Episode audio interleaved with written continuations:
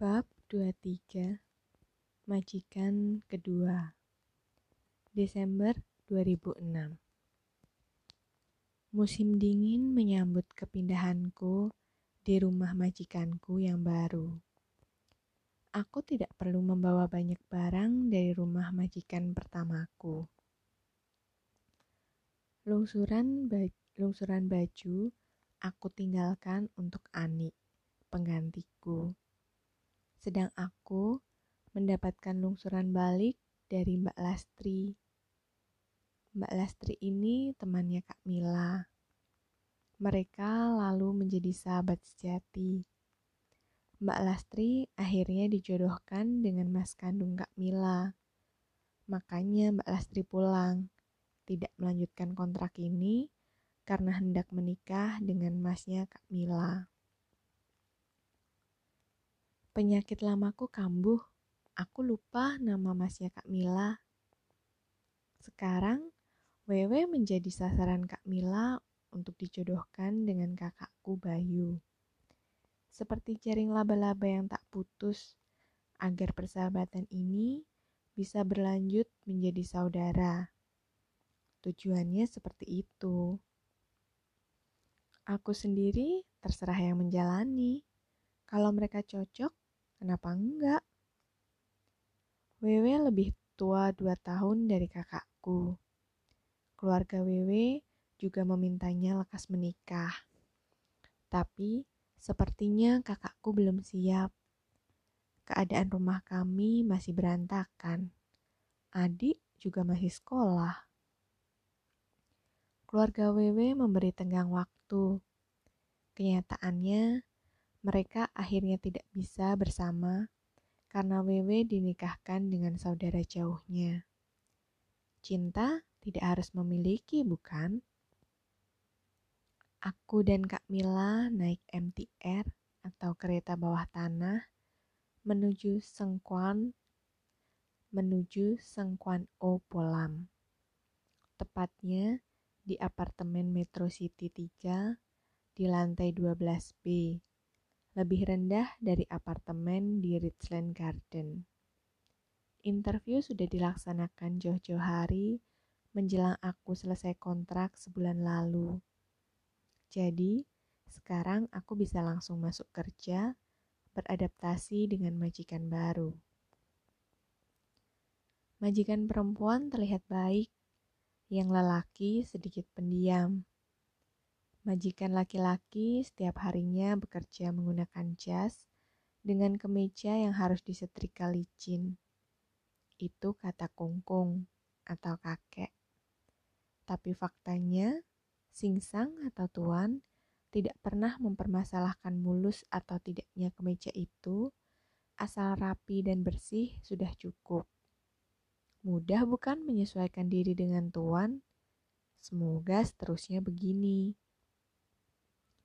Alhamdulillah, untuk mencari majikan kedua ini, aku tidak perlu membayar mahal. Cukup dengan 6000 dolar Hong Kong. Kalau agensi yang mencarikan, aku harus membayar 9000 dolar Hong Kong. Sebetulnya gratis untuk mencari majikan. Kita hanya perlu membayar dokumen dan transportasi sekitar 1000 dolar Hong Kong. TKW-TKW sering dijadikan alat untuk mengeruk uang lebih besar lagi oleh agen. Aturan wajib dari pemerintah, paspor dan surat kontrak kerja seharusnya TKW yang menyimpan.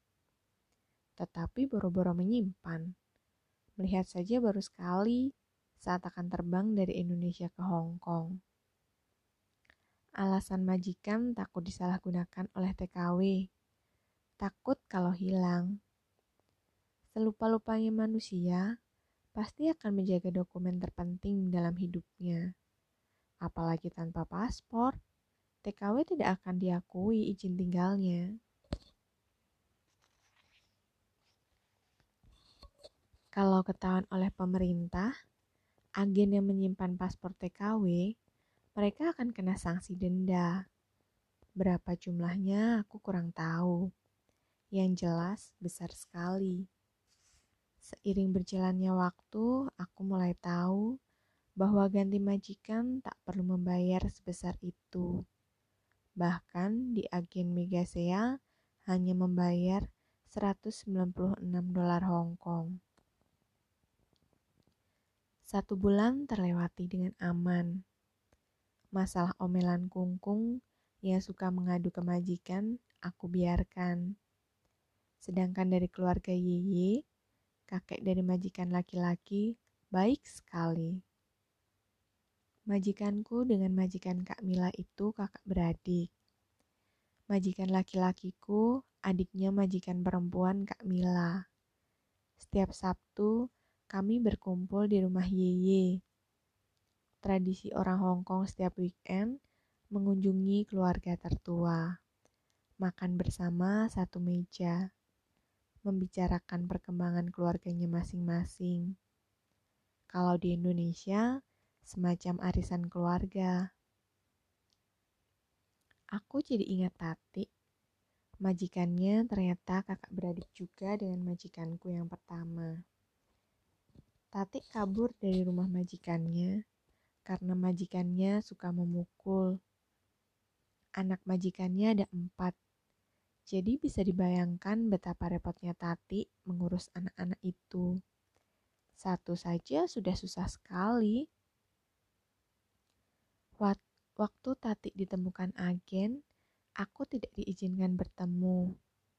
Mereka takut Tati menghasutku untuk kabur juga. Akibatnya, Tati dipulangkan ke Indonesia, padahal potongan gajinya belum selesai. Dia baru empat bulan bekerja di rumah majikan, dan utang pokok yang tiga kali besar potongan itu harus dibayarkan. Karena Tati saudaranya Mbak Mujo atau calo yang membawa kami, jadi dia bebas. Tati memberiku kabar lewat SMS bahwa dia sedang proses berpindah kerja ke Singapura. Di sana, walaupun neneknya cerewet, tapi majikannya baik katanya. Kenapa kamu kabur, Ti? Kenapa nggak bertahan dulu? Kataku di telepon. Bertahan untuk dipukuli. Seumur hidup aku nggak pernah dipukul orang. Di Hong Kong aku dipukul setiap hari. Aku nggak tahan. Aku pilih kabur daripada bertahan kayak kamu. Aku diam. Tidak ada kata lagi untuk membalas. Hening. Salah satu pilihan tersulit adalah memutuskan menyerah atau berjuang lebih keras lagi. Aku memilih opsi aman kedua. Pertama, aku tidak punya biaya untuk menebus utang potongan kontrak yang sudah ditandatangani. Kedua, kalau kabur, aku harus memulai dari awal lagi. Menunggu mencari majikan, potongan lagi. Lalu, kapan aku bisa mengirim uang ke rumah? Keluarga sangat membutuhkan aku. Pengecutkah aku? Entahlah. Aku yang sekarang adalah pilihan yang aku ambil dari masa lalu. Ketika amarah dan tangis memuncak, aku hanya bisa memilih untuk sabar. Mengalah bukan berarti kalah, bukan? Sukses adalah pilihan, bukan paksaan. Maafkan aku, sahabat.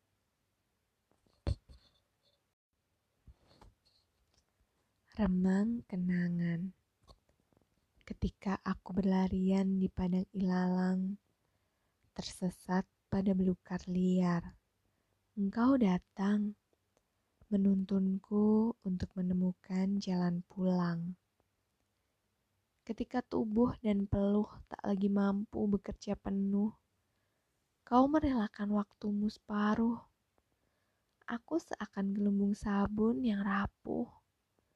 Engkau bagi pahlawan berjubah, memupus segala gundah.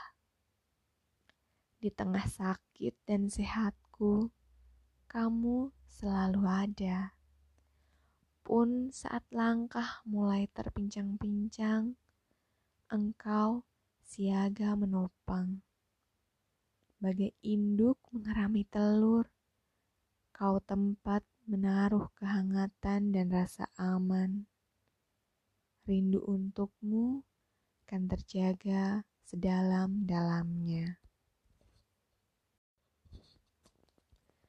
Bab 24 Chinese New Year Winter Januari 2007 Tiga kali perayaan tahun baru Cina, aku jalani di tiga majikan berbeda. Pekerjaan terberat adalah di tempat majikan kedua. Sebelum tahun baru tiba, aku harus membersihkan rumah gila-gilaan. Mbak Lastri pernah bilang kalau majikanku tidak peduli dengan kebersihan dan kerapian rumah. Faktanya, aku disuruh mengerjakan semuanya seperfect mungkin.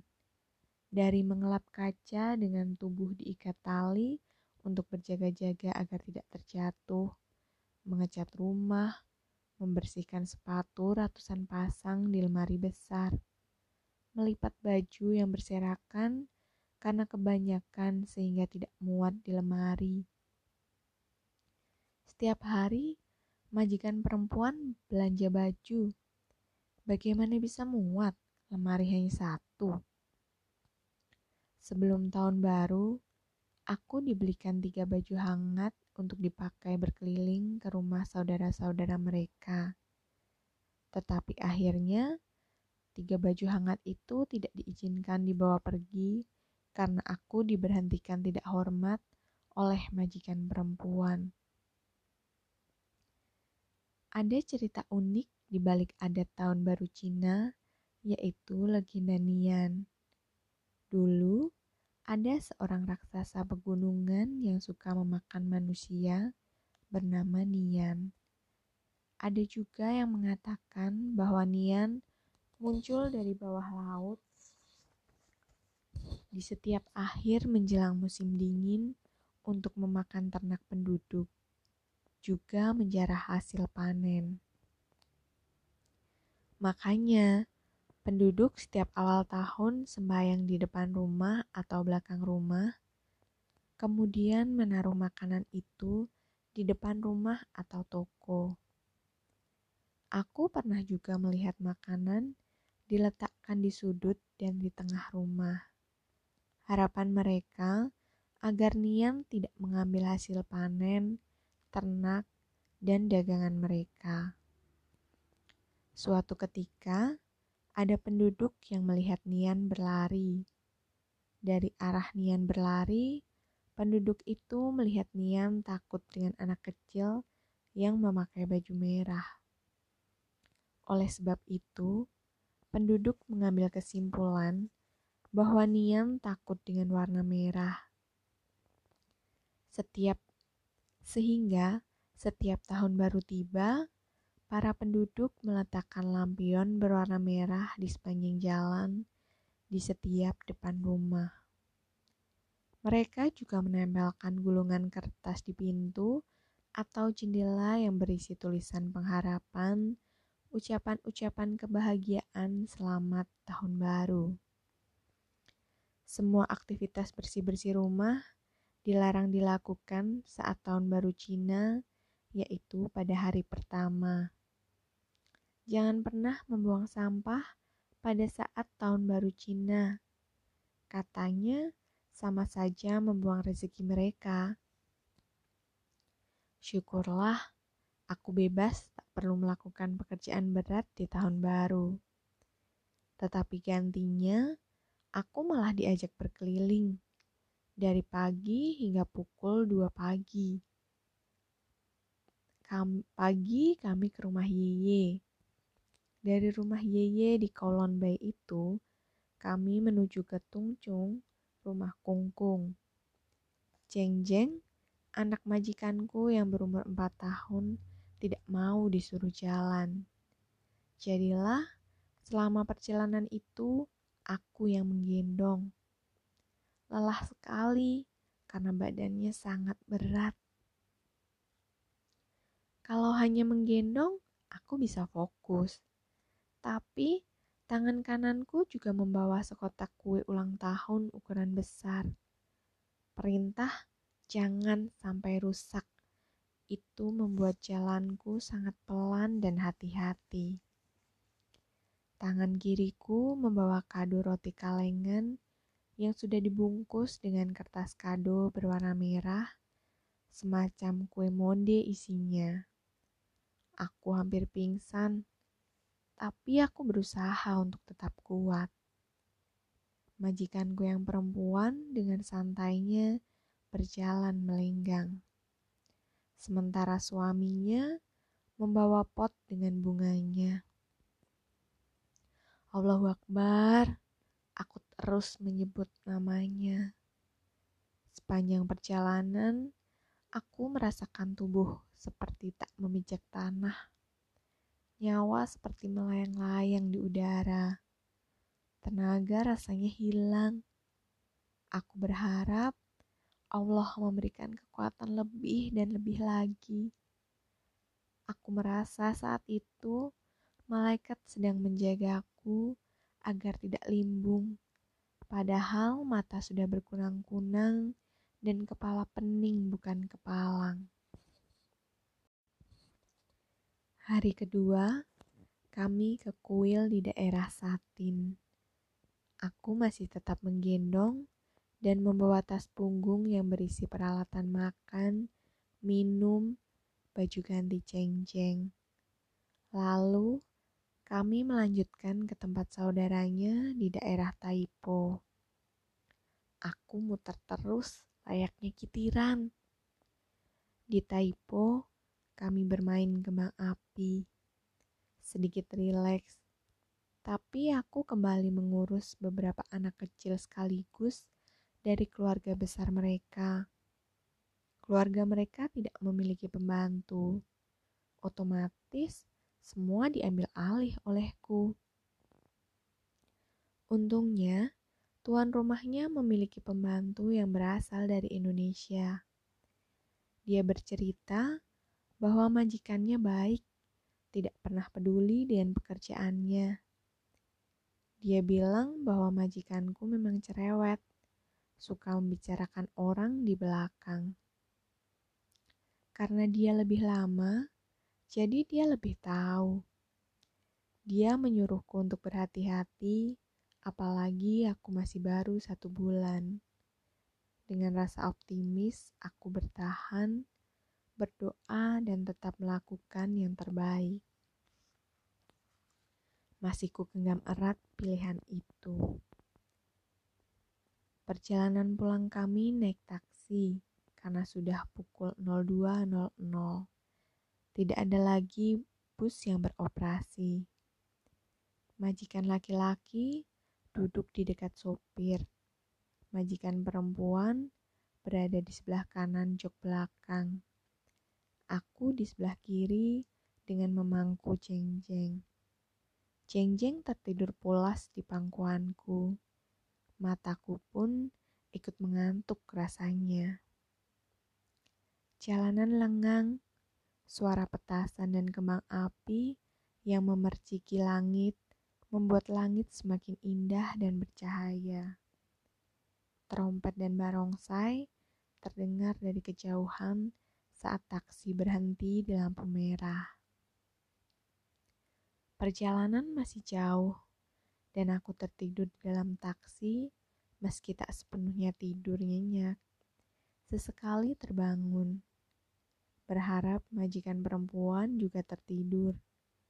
Tapi ternyata sepanjang perjalanan yang memakan waktu satu jam itu, majikanku terjaga.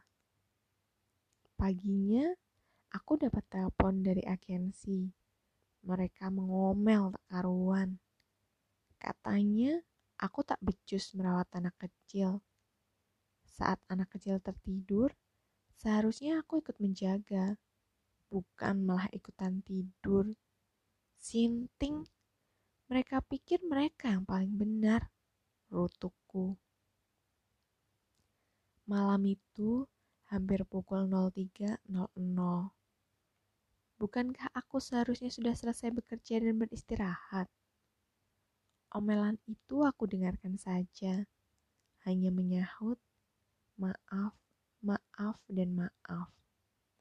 Saat itu, aku mulai mengerti ke mana arah perlakuan majikan perempuan. Harusnya mereka memaklumi itu pukul berapa. Kami pergi dari pukul berapa? Aktivitas kami apa saja? Sayangnya mereka seperti robot, tidak memiliki hati dan belas kasihan. Aku nggak tahu seberapa besar kesabaran hingga sabar menjadi salah satu pilihan untuk bertahan hidup. Sabar memang pahit. Semoga kelak manisnya dapat kureguk. Kidung malam tahun baru. Kembang api yang memerciki langit seperti ribuan cahaya lampu kecil. Kerlap-kerlipnya menggoda. Bulan yang muncul seakan ikut tertawa bersamanya. Celitanian engkau bulan, Padahal Mega begitu gelapnya bagai mulut naga. Jam berlalu lambat, seolah enggan berakhir. Bintang-bintang yang menciumi wajah langit sedikit mengusir sepiku yang menggigit. Begitu lelahnya tubuh, seakan belulang runtuh berkeping-keping Kudat bahagia terpancar di mana-mana. Tapi, kenapa aku seperti tiada?